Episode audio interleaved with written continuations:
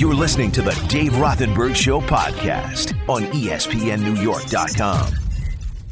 Gordon Damer filling in for Dave for the next three hours. So we'll, we'll take you up until noon. Lots to get into, and we'll get into all of it on a what kind of overcast, kind of cool Saturday morning. Not exactly last week. That was the weekend. This weekend doesn't look like it's going to be so great. But, uh, of course, the number you know, one eight hundred nine one nine E S P N. I'm on Twitter, at Gordon Damer. I'm on Instagram, at Gordon Damer. And more importantly, I'm right here on your radio uh, until noon. So, look, we got a lot of stuff to get into. The Yankees continue to be a complete mess. Just when you want to, if you're a Yankee fan, delude yourself into thinking, ah, it's gonna, it's gonna be okay. No need to panic. Maybe, maybe they're starting to hit. Maybe they're starting to score some runs. Maybe there can be some like small, like kind of sliver of faith. Perhaps they go out Thursday night and lose a game like that. Oh my God, that was a disaster. I mean, they've lost to better opponents this year. They've lost bigger games this year. But just in terms of the way they lost Thursday night, that was the worst loss of the season. So we will get into the concerns. We will get into the issues. We will get into the problems. And that alone really could fill us up for the next three hours. But we're not going to do three hours on the Yankees, mainly because my sanity can't take it. But we'll touch on the Brooklyn Nets, who have their biggest game of the playoffs so far coming up, right? Game four against the Bucks. I mean, there's no real other way to put it. When you have a two one series, game four tells you, are you going to have a short series or do you have a series? And I don't really believe in Milwaukee. I don't know how many people do. Although I have to be honest, after game three, it seemed like a lot of people in the media, at least, were all of a sudden back on that Bucks bandwagon. I, I think they got lucky in game three. And I don't think, not just in this in this game four, I don't think Brooklyn is, is going to truly face a crisis point anywhere in this playoffs, barring another injury, right? Like if, if Durant or or Kyrie were to go around, go down, then okay. And if they do face a crisis point, the good news is Kevin Durant's bodyguards. They're on high alert, people. They are ready for anything. They are watching the skies. They are watching the seas. They are on high alert. So if anything happens, they'll be the first ones to know. But look, if Milwaukee wants to make believers, go win game four. Pretty simple, right? Go win game four. Game three, that was to salvage some pride. And again, I do think that the Bucks kind of got fortunate in that one, because you take a look at the final score and you think to yourself, if you didn't watch the game, wow, the defense. That Bucks defense must have really clamped down. No, not really. It was just, it was just, it was just Brooklyn missing a bunch of shots that especially Kevin Durant usually makes for whatever reason. They just didn't, they didn't fall. So, but if they go win game four, you kind of show that you belong in the series, because uh, it, it it does feel like there's a disproportionate amount of people who now all of a sudden think that this is a series, but I don't think anybody really should believe in Milwaukee, you know. Fear the deer. Nobody fears deer. Uh, they're the least uh, frightening thing. Deer fear everything. So nobody fears the deer. And uh, we'll see if they can at least make it a series with a game four win. But look, where we have to begin, where do you think we're going to begin? You know, I'm filling in for Dave. I'm thinking to myself, you know, wh- where would Dave begin? And I think it's it's clearly with what we saw last night. And in sports, look, you root for your teams, you root for your guys. But I think overall, if you're a sports fan, what really sucks you in is the chance to see something you've never seen before, to see greatness at a level you've rarely seen in any sport. And uh, that, of course, would lead us to Jacob DeGrom, because DeGrom's performance last night, DeGrom's performance so far this year, I mean, I don't know. I don't know what other word you can say. It's almost like when you take a look at the stats, or you take a look at the facts of things that he is accomplishing so far this season. It's almost like when the kid tells you about his dad, and his dad can do anything, even things that sound ridiculous. That's Jacob DeGrom right now. Jacob DeGrom entered the conversation as the greatest pitcher on the planet four years ago by winning the National League Cy Young almost unanimously. And there's no question, no one can argue that he's better now than he was then. His dominance is so great, it puts him, it has to, in the conversation for greatest pitching performances ever. He is doing right now what Barry Bonds did to hitting. Like, when you look at the stats, you look at them and you're like, mm, that can't be right. No, it's right. I mean, they look like misprints. And I, I'm not making the comparison of Bonds and how he got there. We all know that. But that four-year span where you could not pitch to him, where he was getting on base sixty percent of the time, DeGrom is essentially the pitching equivalent of that. I mention all the time, you know, I don't like R B Is. I don't like uh, batting average. I'm a big O P S guy. O P S plus, E R A plus, kind of puts it on a scale where one hundred is average. Anything below is obviously below average. Anything above, the higher above you are, the greater you are. So DeGrom, just to kind of put it in some kind of perspective, four years ago when DeGrom won his first Cy Young, his E R A plus, his adjusted E R A was two eighteen. So he was one hundred eighteen percent better than league average. He led the league. Plus two eighteen. That's pretty high. His E R A plus this year is plus six eighty-eight. I mean, again, it looks like a misprint. And it actually went up last night. His E R A continues to go down. It's almost impossible to do it. All you have to do is just don't go out and give up any runs. And that's what he did. I mean, his E R A plus is almost seven hundred. Pedro Martinez holds the record for the for the best E R A plus in a season. In two thousand, the league E R A, the average E R A was four point nine one in the American League, and his E R A was one point seven four, so his E R A plus was two ninety-one, which is silly, which is ridiculous. And yet DeGrom's is almost seven hundred. That's outrageous. And of course, the outrageousness doesn't end there. He reached one hundred start strikeouts in sixty-one and two-thirds inning. That's the fewest innings for a pitcher to reach one hundred strikeouts in a season. Since when? The last ten years? Last twenty years? No, since they moved the mound to where it's located in eighteen ninety-three.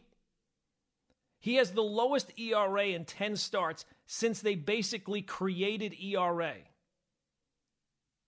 I mean, they're silly. I mean, the, the, they don't sound right. They sound ridiculous. Teams are hitting one thirty-nine against them the first time they see him. And how often do we hear about, well, you know, you don't want this guy to face the order a third time. When DeGrom faces the order a third time, their batting average is oh fifty-three. It goes down significantly.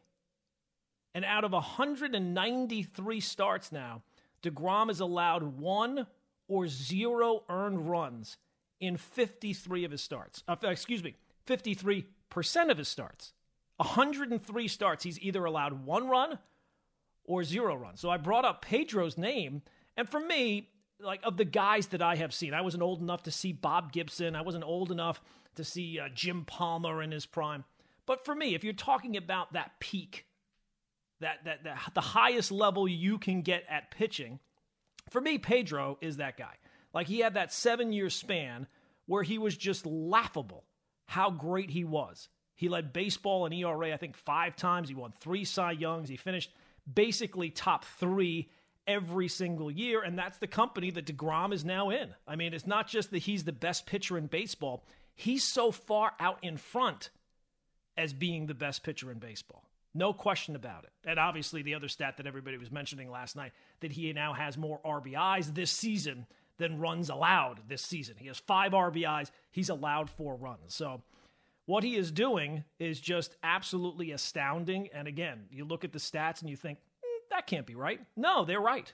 But they're, I mean, they are laughable how much better he is than everybody else. And what he is doing to pitching right now, it's kind of like what Bonds did in that four-year span where he was winning the M V P every single year. Now, for him, no one was ever saying, gee, how does he do it? No, we kind of knew. No, for DeGrom, you are kind of wondering, like, how is this guy able to do this at this level? I mean, he has been outstanding and just keeps getting better. Again, the first time he won a, a Cy Young, he did so in almost unanimous fashion.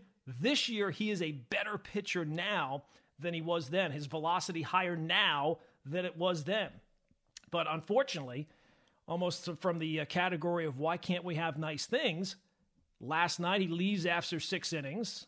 And as soon as he did, it was obvious, well, something's up, right? You don't you don't leave a three nothing game when you're dominating hitters like he was last night against a good Padres team unless there's something that is wrong. And after the game, it came out. He's got uh, right flexor tendonitis. Leave it to the Yankees and Mets to teach us more about our body. Did you know that you had flexors? I, I didn't even know. I, I apparently I got a left one. I got a right one. Uh, so he is he's he's has to leave the start last night. You're thinking to yourself, uh-oh, is this going to be something long term? Because after you know the last time where he missed time because of the strained lat, after the game he made it out like it was no big deal. The Mets made it out like it was no big deal. He said he expects to start in five days. Luis Rojas says he expects DeGrom to start in five days. Uh, look, I'll just say this. You better be right.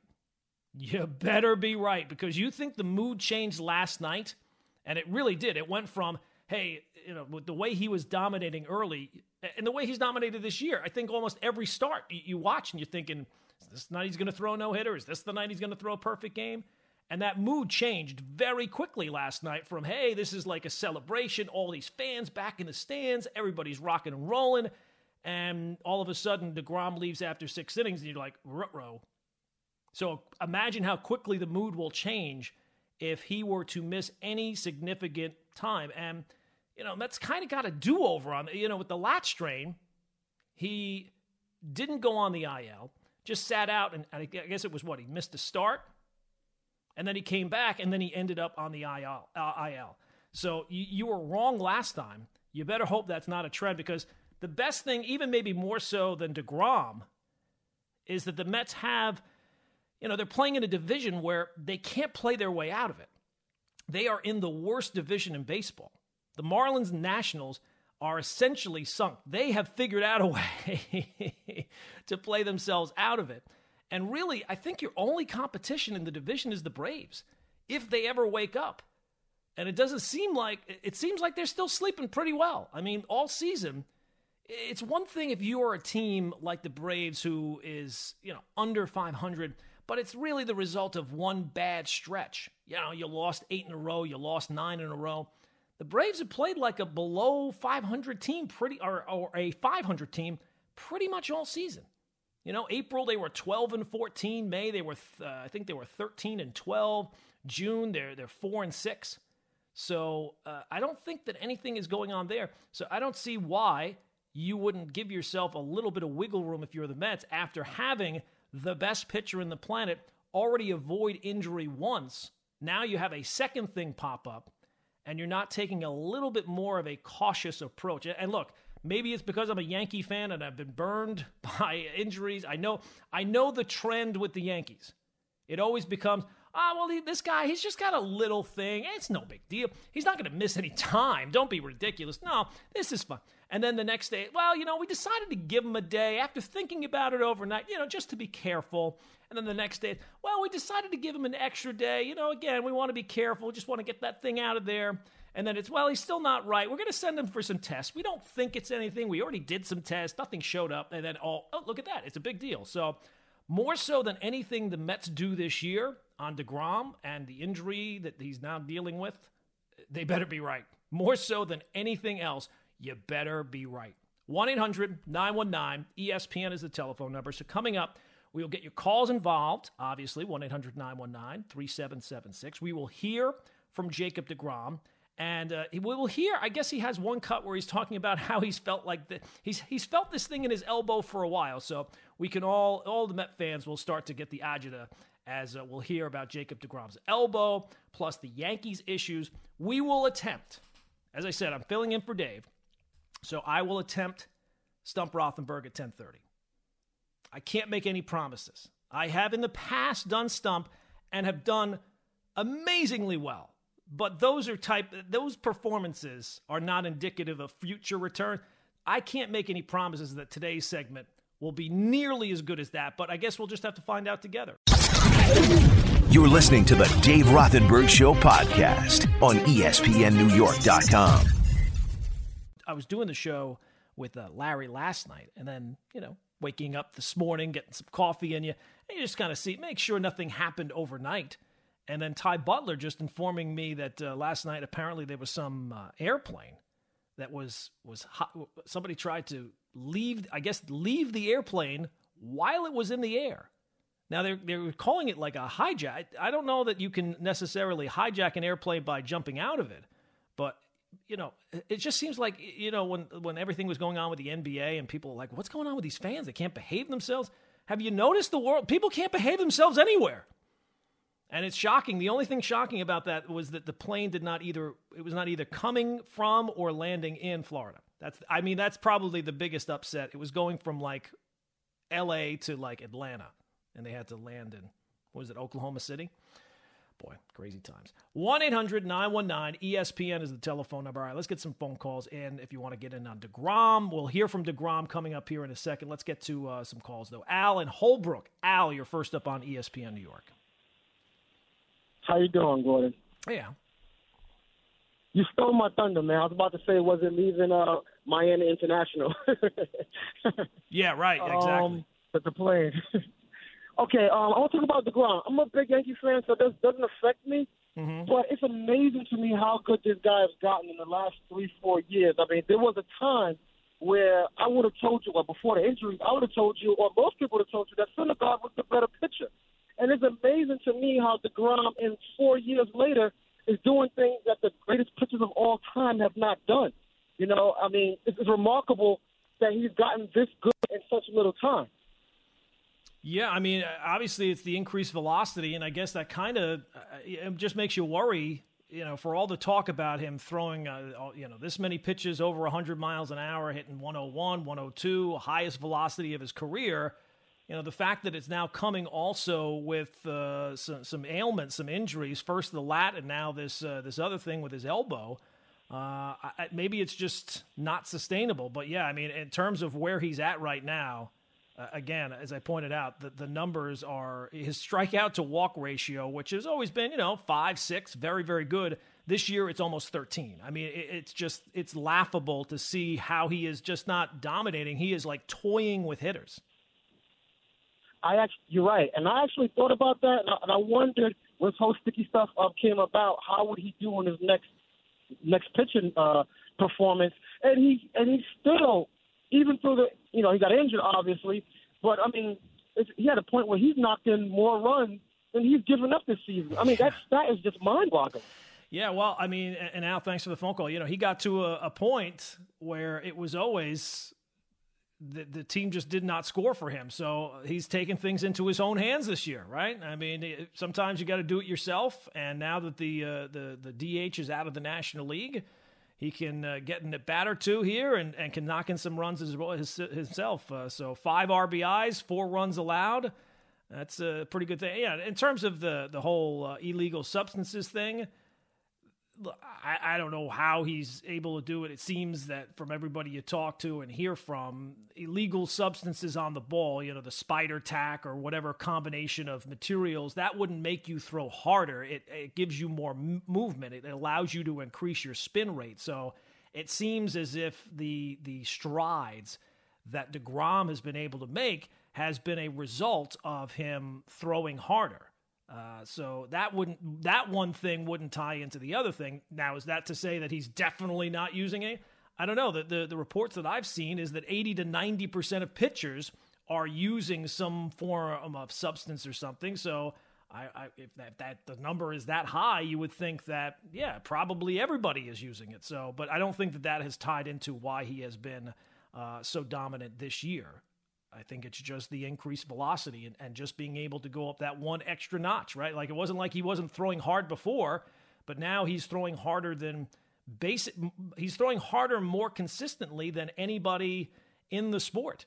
So the fact that he's been able to go up that extra degree, and it's not just the fastball because it's it's uh, it's almost like all three of his pitches he's able to attack based on the the situation and has been able to be dominant as a result. And again, third time through the order, he's actually been more dominant than he is the first time through the order. And the first time through first time through the order, he's actually pretty dominant as well. All right, let's hear from DeGrom after the game last night because, you know, as great as his performance has been, as great as things are right now for the Mets, for him, there is that that that kind of that looming cloud in the horizon where he has now missed some time already this year because of some stuff, and now this other thing has popped up and was for, forced him to uh, leave last night's game after six innings. So here is DeGrom after the game last night talking about the injury.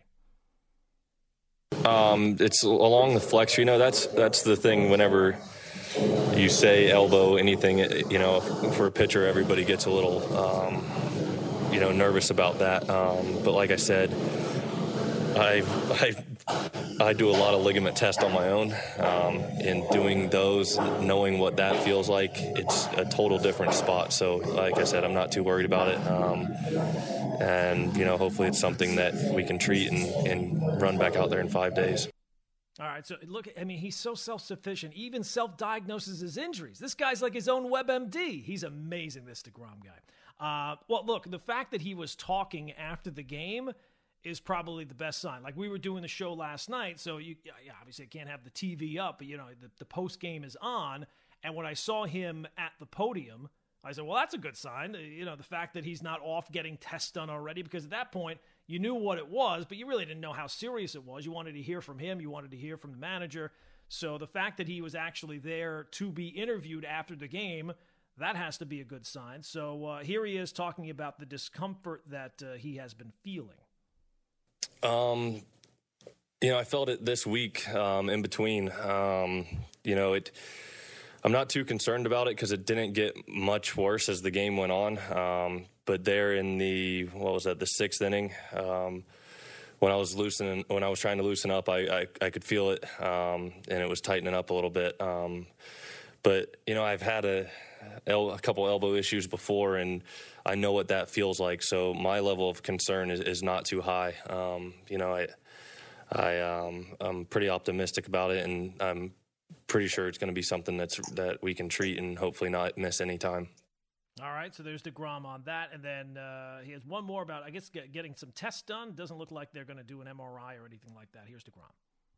Um, based on feel, um, you know, we did all the ligament test and all that checks out. Um, you know, I, like I said, I I, kind of, I know how that feels. I, I tried to pitch with a partially torn ligament when I first got drafted, and I know how that feels, and this didn't feel anything like that. So I'm pretty optimistic about where we're at.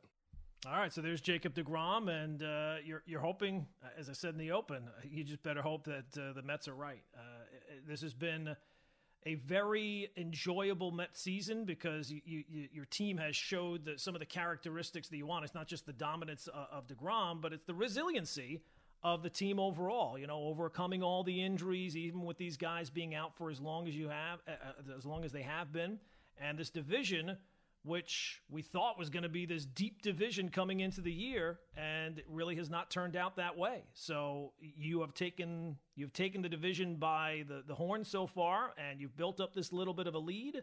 So hopefully this is the type of thing that um, y- you can continue and, and just keep building this lead. So if and when the Braves wake up, and to me, that's the only team that I would be kind of concerned about, right? Like the Nationals, you saw uh, Max Scherzer go out last night, and he suffered an injury, so he's probably going to miss some time, but the Nationals are long out of it, even more so than the Marlins. I mean, the Marlins played their way out of the division, but to do so, they lost like nine games in a row. So when you're talking about the National League East, it's the Mets and it's probably the Braves because we felt that way about them coming into the year. And you take a look at their team and and they would seem to have the pieces required to, to kind of make a deep run or at least make a challenge in the division. But the Phillies seem to be pretty flawed. Their bullpen is, is terrible, and they're so up and down that I don't really feel like there's any level of consistency there that's going to, you know, they're basically a five hundred team as well. So I get it. There, there's reasons of, for concern with the Mets, you know, with the injuries, and, and you were kind of hoping at one point, you know what, just let's get to July and let's just be at five hundred. I think that you, you're you're sitting and, and you're looking how your team is doing, even without Conforto, without McNeil, without uh, Nimmo, without J D Davis. And you have to like where you're at, and, and considering where you're at with, with this division overall, and the fact you're going to be playing this division now pretty much almost exclusively between now and, and July first, this is the time to, to make your move and kind of put a stranglehold on a division, which is just simply not very good. You're listening to the Dave Rothenberg Show podcast on E S P N New York dot com. I'm going to hope you didn't pay for it. But did anybody else see that celebrity boxing match last? I guess it took place. It was late last night. It was like midnight last night or eleven thirty. Uh, Aaron Carter and uh, Lamar Odom.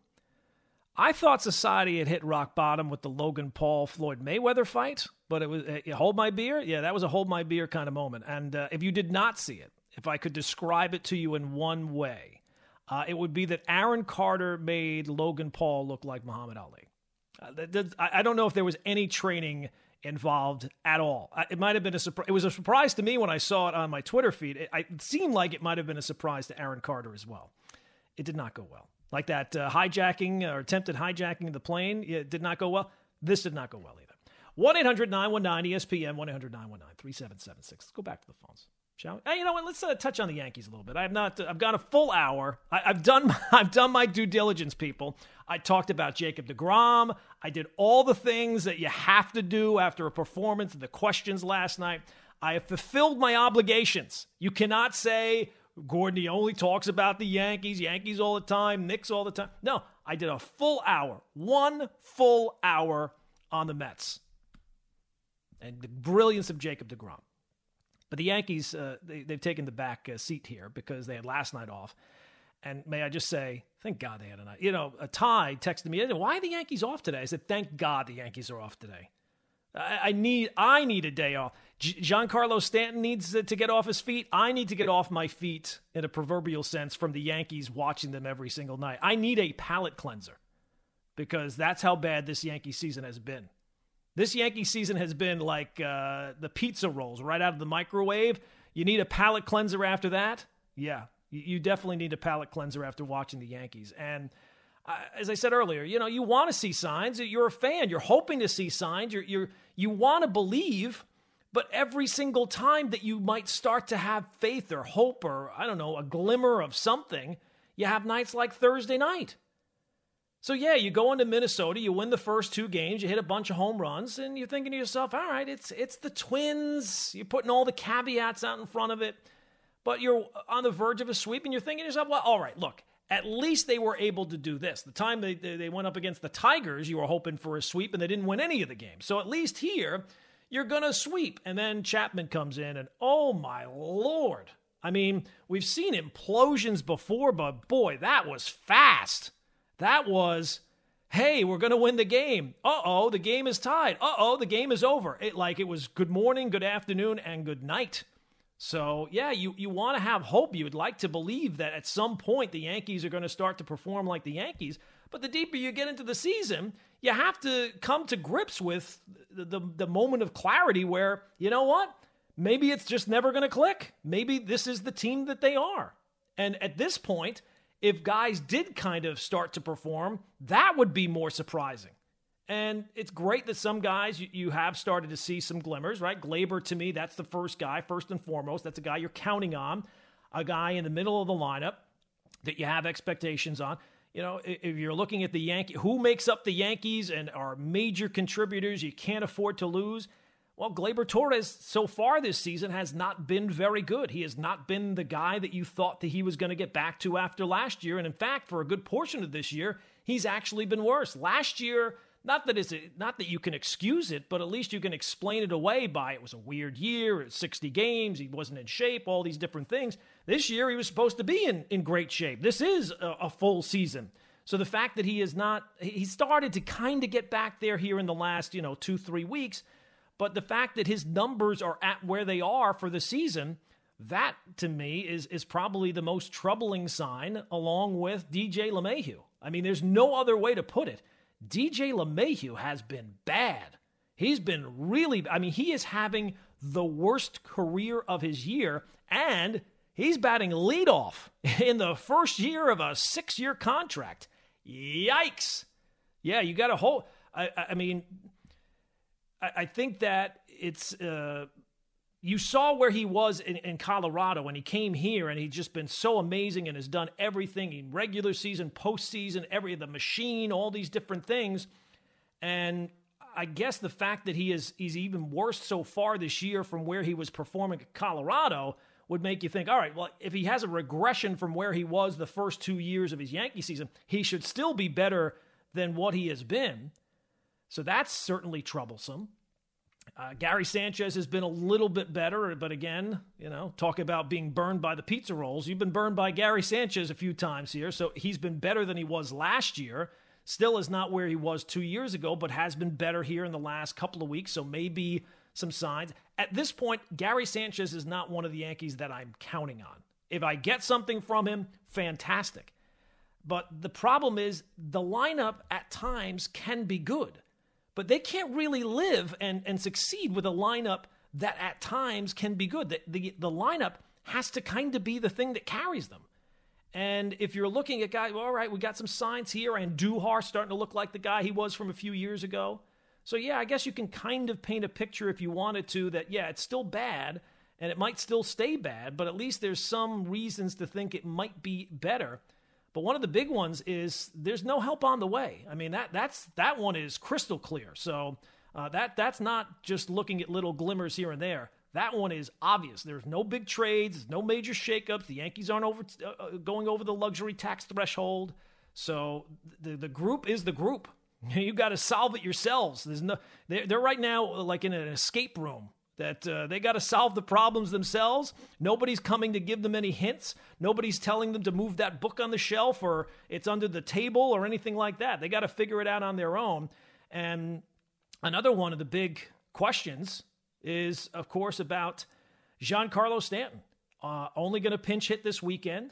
They have made it clear they are not going to play him. Well, they haven't said that they're not going to play him in the outfield ever. They say eventually there's a chance that he might, uh, they might get him out, but not right now. No, no, not of course, not, not right now. Not when you're sitting in third place and you're more than a third of the way through the season and you have a weekend series where his bat would obviously be a major help in your lineup considering he's swinging it pretty well here over the last few days. No, you're not going to play him now in the outfield, but yes, of course, some nondescript day down the line in the future that we'll never ever see. Sure, then that's when you'll probably play. Look, this is a guy who's making fourteen percent of the team payroll. He's strictly a D H and never plays. Never plays. He's constantly in and out of the lineup. Part of it is they want to try to keep him healthy. Part of it is they're not able to keep him healthy. And, it, I mean, I was thinking about D J LeMahieu and the first year of a six-year contract. You know, that I would say while it's only sixty-something games, I would think that there is a little bit of buyer's remorse there.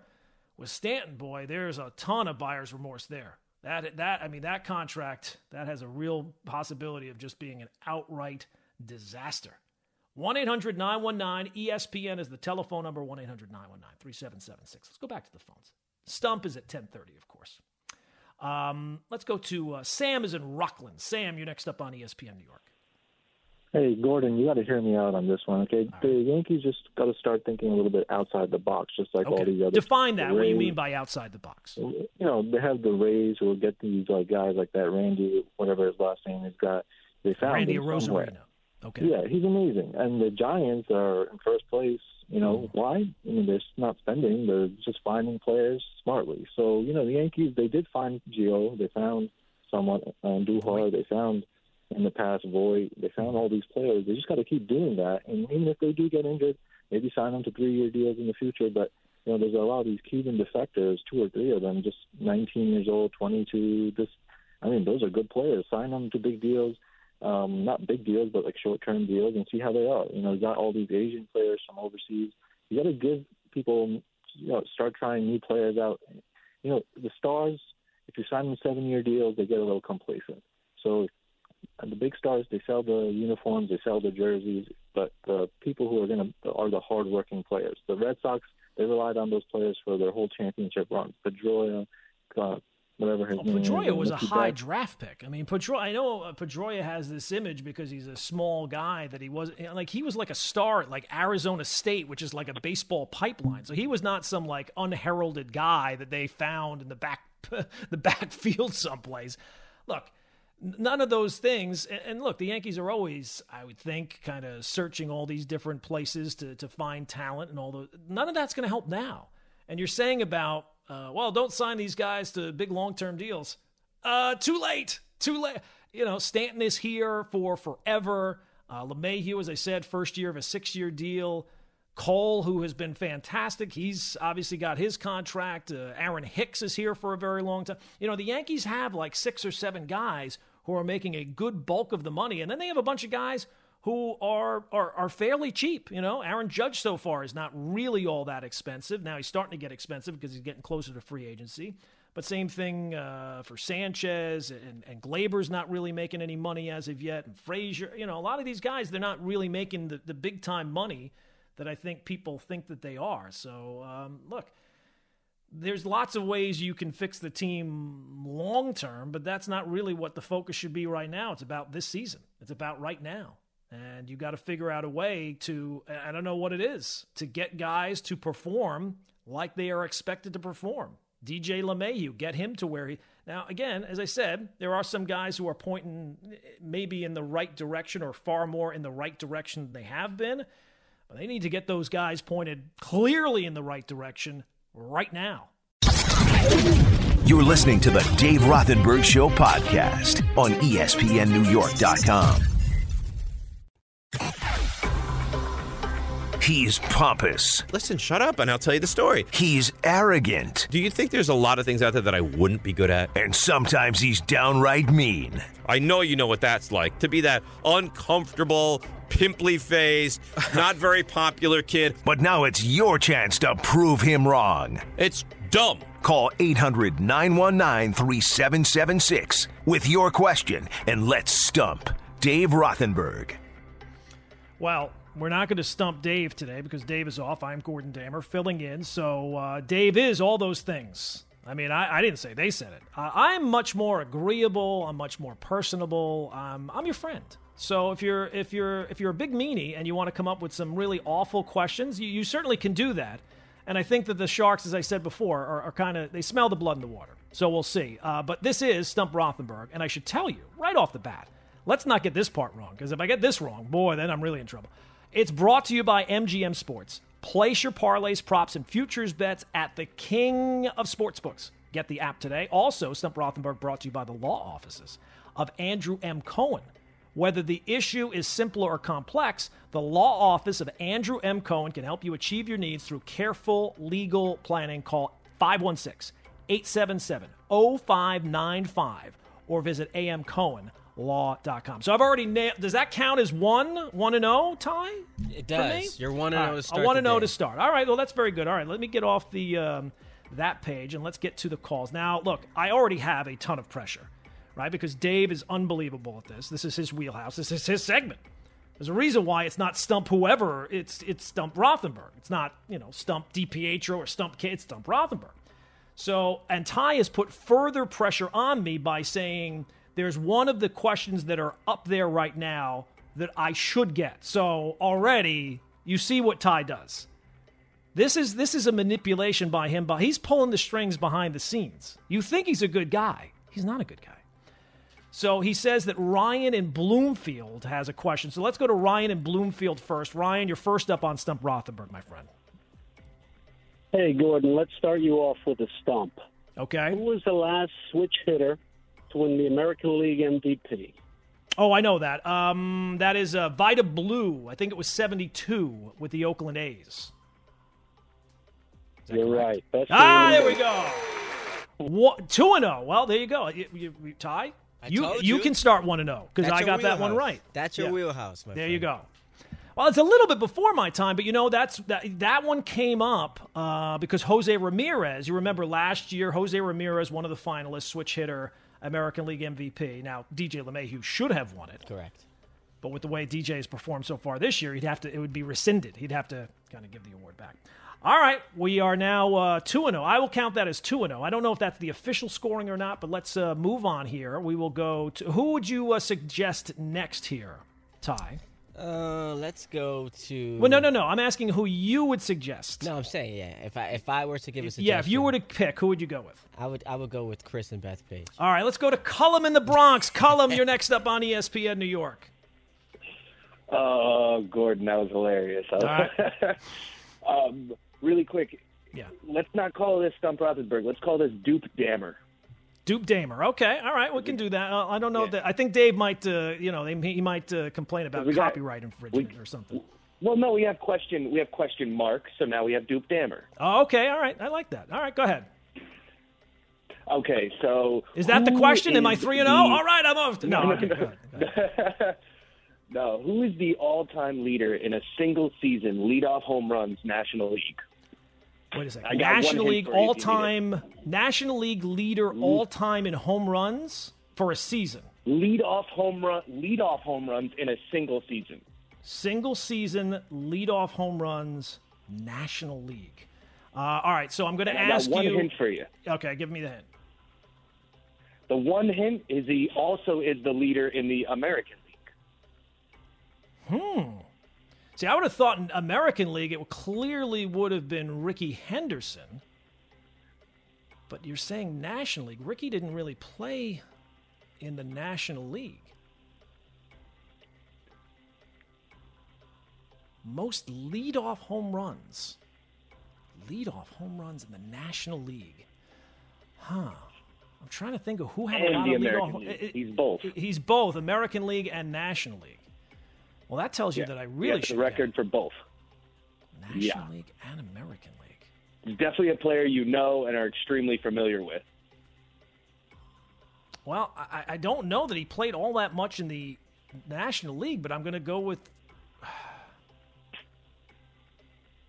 Alfonso Soriano played a lot in the National League. Um, I'm going to say Ricky Henderson. I don't think he played a lot in the National League, but I'll say Ricky Henderson. No, you just said the name Alfonso Soriano. Oh! That was the answer. I was so close. You know, I was trying to think of guys who bat, batted leadoff who had a lot of power. Um, so I thought maybe Ricky had played more in the National League than I thought. I know he played with the Padres. He played with the Mets, you know, going that way. That one hurts, though, doesn't it? You'd rather yeah, have stings. had no idea. What's that? I said you would rather have no idea what the answer yeah, is. Yeah, well, you know, yeah, I guess. Um, than to literally have it and then yeah, go I with had another it. one. I had it. I was close. I was close. And I probably should have, uh, you know, if I had done this more often, I'd have realized, you know, and I brought up Ricky Henderson. He didn't say, hey, you got it. So it's probably not Ricky wow, Henderson. So yeah. I probably should have jumped on it more. It happens. It happens. This is what happens when you don't do it very often. Um, let's go to, um, who would you go to now? There, hotshot Ty Butler. I would go to Danny in Long Island. All right, Chris and Beth Page. Chris, you're next up on E S P N New York. Hey, Gordon. Um, I had a really good Dallas Baptist question for you, but I decided to I will. We will immediately cut you off, Chris. If that we will, we will, uh, we will go with the dump button if that's the case. But go ahead. All right. So, who is the youngest pitcher ever to throw a no hitter? Youngest pitcher to ever throw a no-hitter. Um, I, I will I will go at, uh, obviously, uh, with the, the previous uh, the hints of, have I seen this guy play? Uh, how old are you? I am fifty years old. Yes, yes, you definitely saw him play, yes. Youngest guy to ever throw a no-hitter. Well, I, I mean, I, this would be very odd. That this would be the way it would. Two answers would be the same guy, but I, I'm gonna. I'm trying to think if that's. Is it Vida Blue? Vida Blue is very good early, um, so I'm gonna. It would be weird that there's two answers with Vida Blue, so I'm gonna say Vida Blue. It's very weird, and it is correct. He was wow, twenty-one years old. Look at that. Vida Blue. We have two answers with Vida Blue. And the only reason why uh, I, I actually know really all that much about Vida Blue is the, the point I made before, but uh, I brought this up on my own show. I'm redecorating my man cave uh, bathroom in old baseball cards, and Vida Blue is prominently featured. So, you know, when you're downstairs... Not based, not now so much, but during the pandemic, you know, on a on a rainy, cold, wintry day, you start reading the back of baseball cards. You're sitting there. It's the dream, isn't it? Sitting in your pajamas in your basement, locked away in a bathroom. It's exactly how I imagine my life would turn out. Uh, all right, so what are we now? Two and one, three and one, two whatever and one, we are. Baby, two and one. Should we got w- only one wrong. We should really should be three, three and zero. You're right, Ty. That's an excellent point. Uh, you should I'm bring that up to Dave. When you, you talk to Dave about this, because Dave will check in. He'll say, oh, how'd Gordon do? Yes, he will. Tell him Gordon knew look, I didn't know every answer. I didn't get every answer right, but I've known every answer so far. Yes, you have. That's a. That's I'm a always looking for the loophole, right? I'm always looking for the loophole. Uh, Danny on Long Island. He's been holding the longest. Danny, go, my friend. Uh, what is Vida Blue's real name? Yeah. Just kidding. No. Listen, okay. okay, here's my question. Good question, better story. All right. There have been fourteen combined no-hitters in Major League history. Can you tell me the pitcher that started the first combined no-hitter? The first combined no-hitter. The pitcher who has thrown the first combined no-hitter. Now, again, I will simply ask you, Danny, what I ask everybody. Have I seen this guy pitch? No.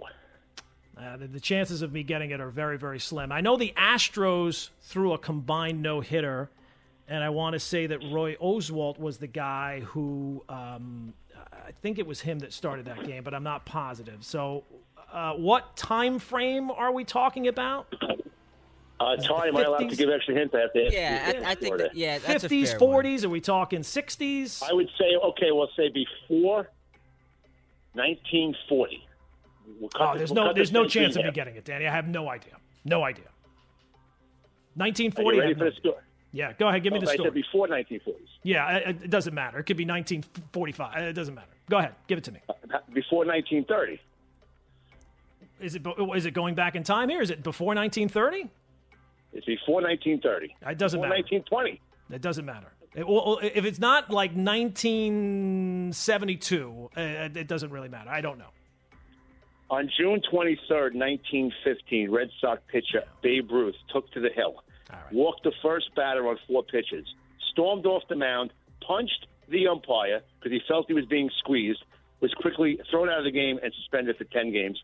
Ernie Shore came into the game, picked off the first batter, and then retired, picked off the guy who walked, and then retired twenty-six batters in a row for a quasi-perfect game no-hitter combined with Babe Ruth. Well, there you go, Danny. I did not know that one. Uh, that's uh, I had a better chance of getting a hockey question. Let's put it that way.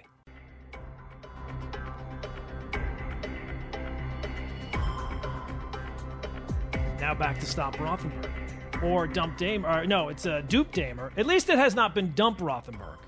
If I had really done bad, you'd have to say that the segment was Dump Rothenberg.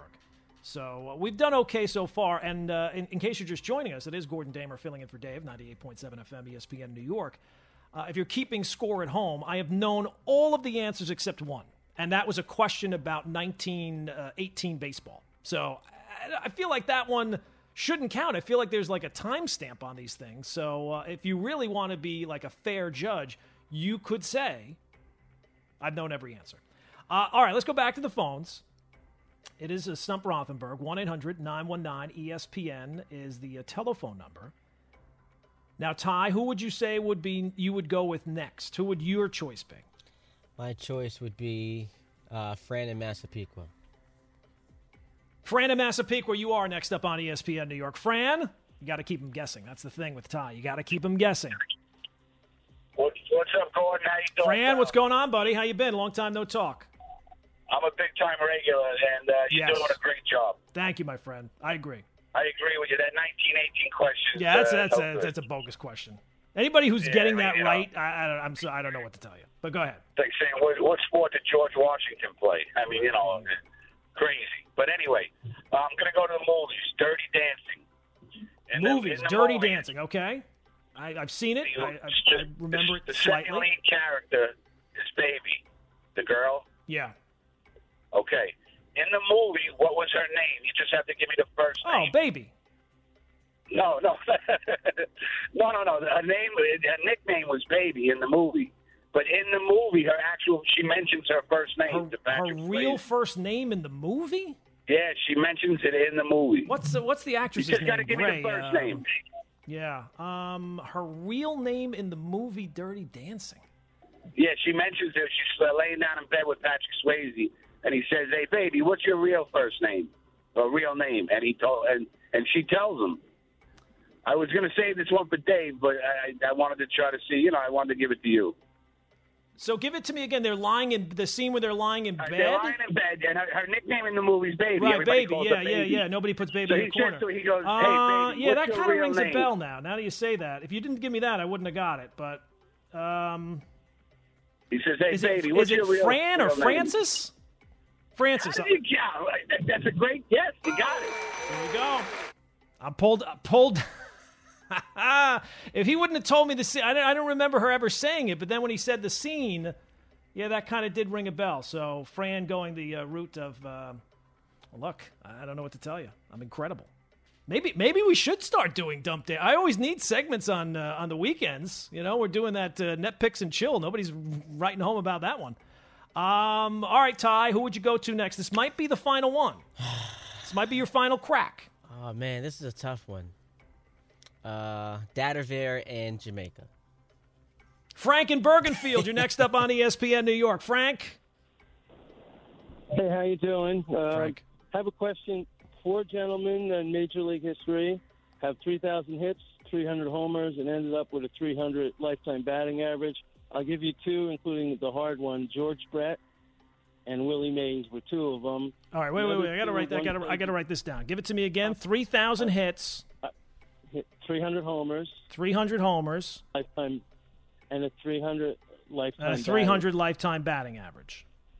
So okay. Two of them are George Brett and Willie Mays. Mm-hmm. And the other two, one played before nineteen seventy and one played through, you know, past nineteen seventy. One played before nineteen seventy and the other played after uh, nineteen seventy. Through, ni- through, nineteen- through nineteen seventy. Yeah, you, in, in, within your lifetime. Okay, so one guy is within my lifetime, three thousand hits, three hundred home runs, and a three hundred batting average. Yes, sir. One played before nineteen seventy.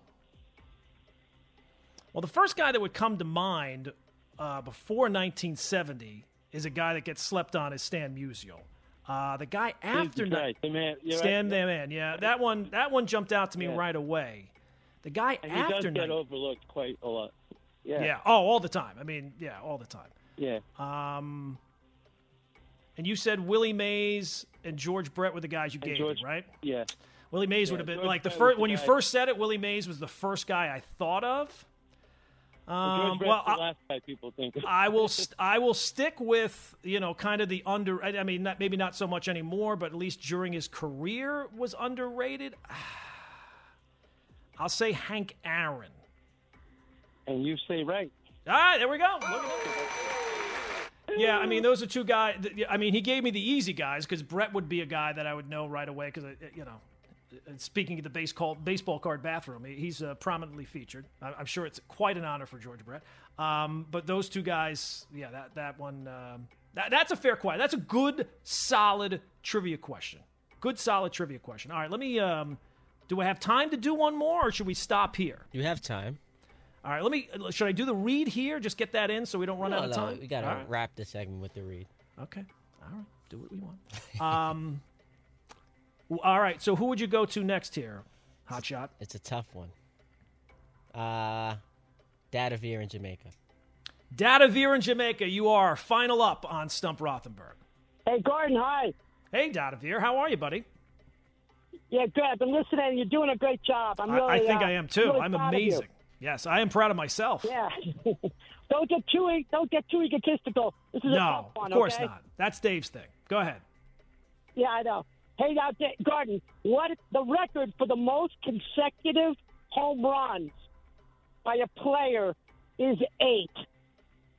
It's now, when you say most consecutive times. home runs, are you meaning games or in at-bats? You yes. mean games. No, what is the the, the most it's consecutive games, one game after the other, for a major leaguer to hit a home run is eight games. Eight There've games straight with a home run. The, One game after the next. Right, home okay. run, home run, home right. run, home okay. run, home run. I thought you were Eight, pulling some weird nine. stat from like nineteen hundred. So who who has the record no, for most games not. with a consecutive home no, run? No, there's been three players who have done it. nineteen fifty-six, nineteen eighty-seven, and nineteen ninety-three. Name them. nineteen, give it to me again, the years? nineteen eighty-seven, nineteen ninety-three, and what was the first one? nineteen fifty-six. nineteen fifty-six, I'm not going to get it. Uh, nineteen fifty-six. I have no idea. nineteen fifty-six. Well, I can tell you. I, I can tell you. eighty-seven is definitely Mattingly. I know that one for sure. Absolutely. Right. Absolutely. Um, and ninety. What was the other one? nineteen fifty-six. nineteen fifty-six. Oh, shoot. I almost said it. nineteen ninety-three, the Mariners. Uh, nineteen ninety-three, is it Griffey? Yes, yes. Okay. And the last one, nineteen fifty-six. Um, the nineteen fifty-six. I, nineteen... I, I don't think I, I don't think I can get. I don't know that one. I mean, yeah, I'd have can. to think it's that you know the only thing that I can rely on is that Mattingly would have to have broken that record. So Mattingly, you know, I actually I have a record, baseball but... card in the bathroom, yeah. and I'm sitting next to the bathroom, but I can't see the cards. If I could go and pull that card, I would be able to get the answer. But nineteen fifty-six, I don't know. What's the answer to the nineteen fifty-six one? It's it's Dale Long.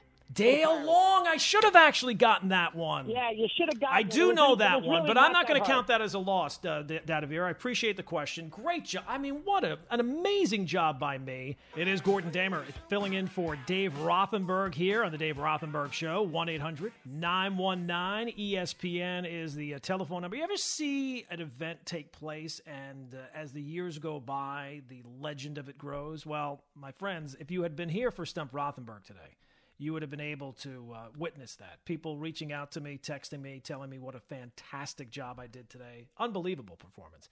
And luckily, I was just kind of looking at Twitter. Thankfully, no one asked me to spell either of the uh, the ladies who were competing for the French Open women's title, because that would, I mean, whew, that would have been difficult. I don't know. I don't know that I could pronounce them. Never mind spell them. So, but uh, luckily we had a little bit of fair questions today, although there were some glitches. There were some glitches. I'm not going to lie, but we'll work that out after the show. But I don't know if people have noticed, but there are now eighty-nine days until the N F L season's opened up. That, I mean, that it will fly by. When you're a kid, I've said this before, when you're a kid, July fourth is like the start of the summer. You hit July fourth, you're out of school, you got the whole summer in front of you. Your life is, is right there. And uh, when you're an adult, July fourth, it's the end of the summer. You, you hit July fourth, and it's just, it flies by after that. So before you know it, even as, as, as painful it is, it's maybe see the summer fly by, you know football is never too far away. eighty-nine days, those, those days are going to fly by. So you know, just have teams wrapping up uh, their mini camps. Giants wrapped up their mini camp, and uh, you know you don't want to overreact to things that happen in mini camp. But I did see two things that uh, kind of jumped out to me. One was something that happened at mini camp. One was the conversation we had on uh, the uh, the the night show, the E S P N New York Tonight Show with Larry Hardesty. So the one that happened at mini camp was obviously Saquon Barkley was not participating, still rehabbing from the knee injury, and. Um, It seems like everybody's, you know, obviously on the same page, but everybody's saying the right things. But there's no real timetable for when Barkley will be ready. And he said, what was the quote? It's, it's going to be whenever my body tells me I'm ready. Well, that's, I'm sure, the right approach. He knows his body better than anybody, and he's been dealing with this the entire time. Uh, I just, I just kind of assumed, and maybe this is uh, my fault for assuming, that week one, right? Giants are going to be ready to go. A big season, a season full with expectations. An N F C East that is a winnable division. There's no reason why the Giants, after the, the moves that they made this offseason, are not competing for a division title this year. And to hear that, you know, Saquon Barkley, there's still no timetable. Not that it's a crisis point, not that it's a five-alarm fire, you're not hitting the panic button, but it is a little, I guess, a little concerning. Uh, you know, he was hurt in week two last year, so he essentially missed all of last season. He didn't get hurt in, like, week eight, where you knew, ah, you know, next year it's going to be probably a good chance that he's not ready for the start of the year. I think everybody's kind of been operating under the assumption that week one, he'll be ready to go. And it's not like the team has said that he won't be ready to go. I just thought it would be a little bit more clear-cut than that. So, and, and more so than any of the additions that the Giants made this offseason, and they made big splashes, they made big moves. This is a win-now offseason. This is a win-now kind of team. When it comes to the quarterback, where all the focus and all the questions are pointing, Saquon is the biggest acquisition, if you want to look at it that way, with him being back after missing all of last year. You take a look at Daniel Jones' career, and it's not all that deep, right? This is only year three, but you take a look at how he performs when Saquon is available and how he performs when Saquon is out or is still kind of recovering from things like the ankle injury and stuff like that. He's not the same guy. His numbers with Saquon are far better. I mean, it's just, he he he's one guy with Saquon, and he's not the same guy when he's not there. So it's absolutely critical that Barkley is back, and and by week one, he has to be there. I mean, I don't know how you can force that. You can't. And I guess every injury is different, but you, you I mean, for a big season for the Giants, you, you have to have the running back there. He is that important uh, for that for that team, uh, more so than Kenny Galladay or all the other guys that they have there in terms of weapons. Saquon Barkley is the number one weapon they must have to uh, get Daniel Jones off on the right foot this year. And speaking of Daniel Jones and all the pressure that's obviously on him. Uh, we were bringing up, you know, Sam Darnold's name after last year, because heading into last year, what were we saying? Well, this is a big year for Sam Darnold. If quarterbacks don't show you by year three that they're the guy, then maybe it's a good chance that you move on. The Jets did move on because last year was so bad, and they're sitting there with the second pick. And we were talking about, well, is Daniel Jones in that same spot this year? It's going to be year three for him. So where are the expectations there? Well, I think that they're certainly at least at the same level, if not more. I think he actually has more riding on this season than Sam Darnold did last year. I mean, it's the same situation in some ways, but it's a far greater situation in other ways because, yes, it's the year three, but for the Giants, there are expectations. I don't think anybody really had any expectations for the Jets last year. I mean, maybe the most optimistic, you know, pie-in-the-sky Jet fan may have.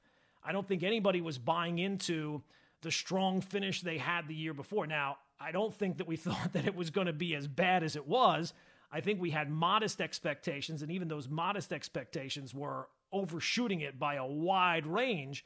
But nobody really thought, well, you know what, the Jets, they're going to take a major step forward this year. I think we all kind of thought it was going to be a tough go of it, even if things went fairly well, which they did not.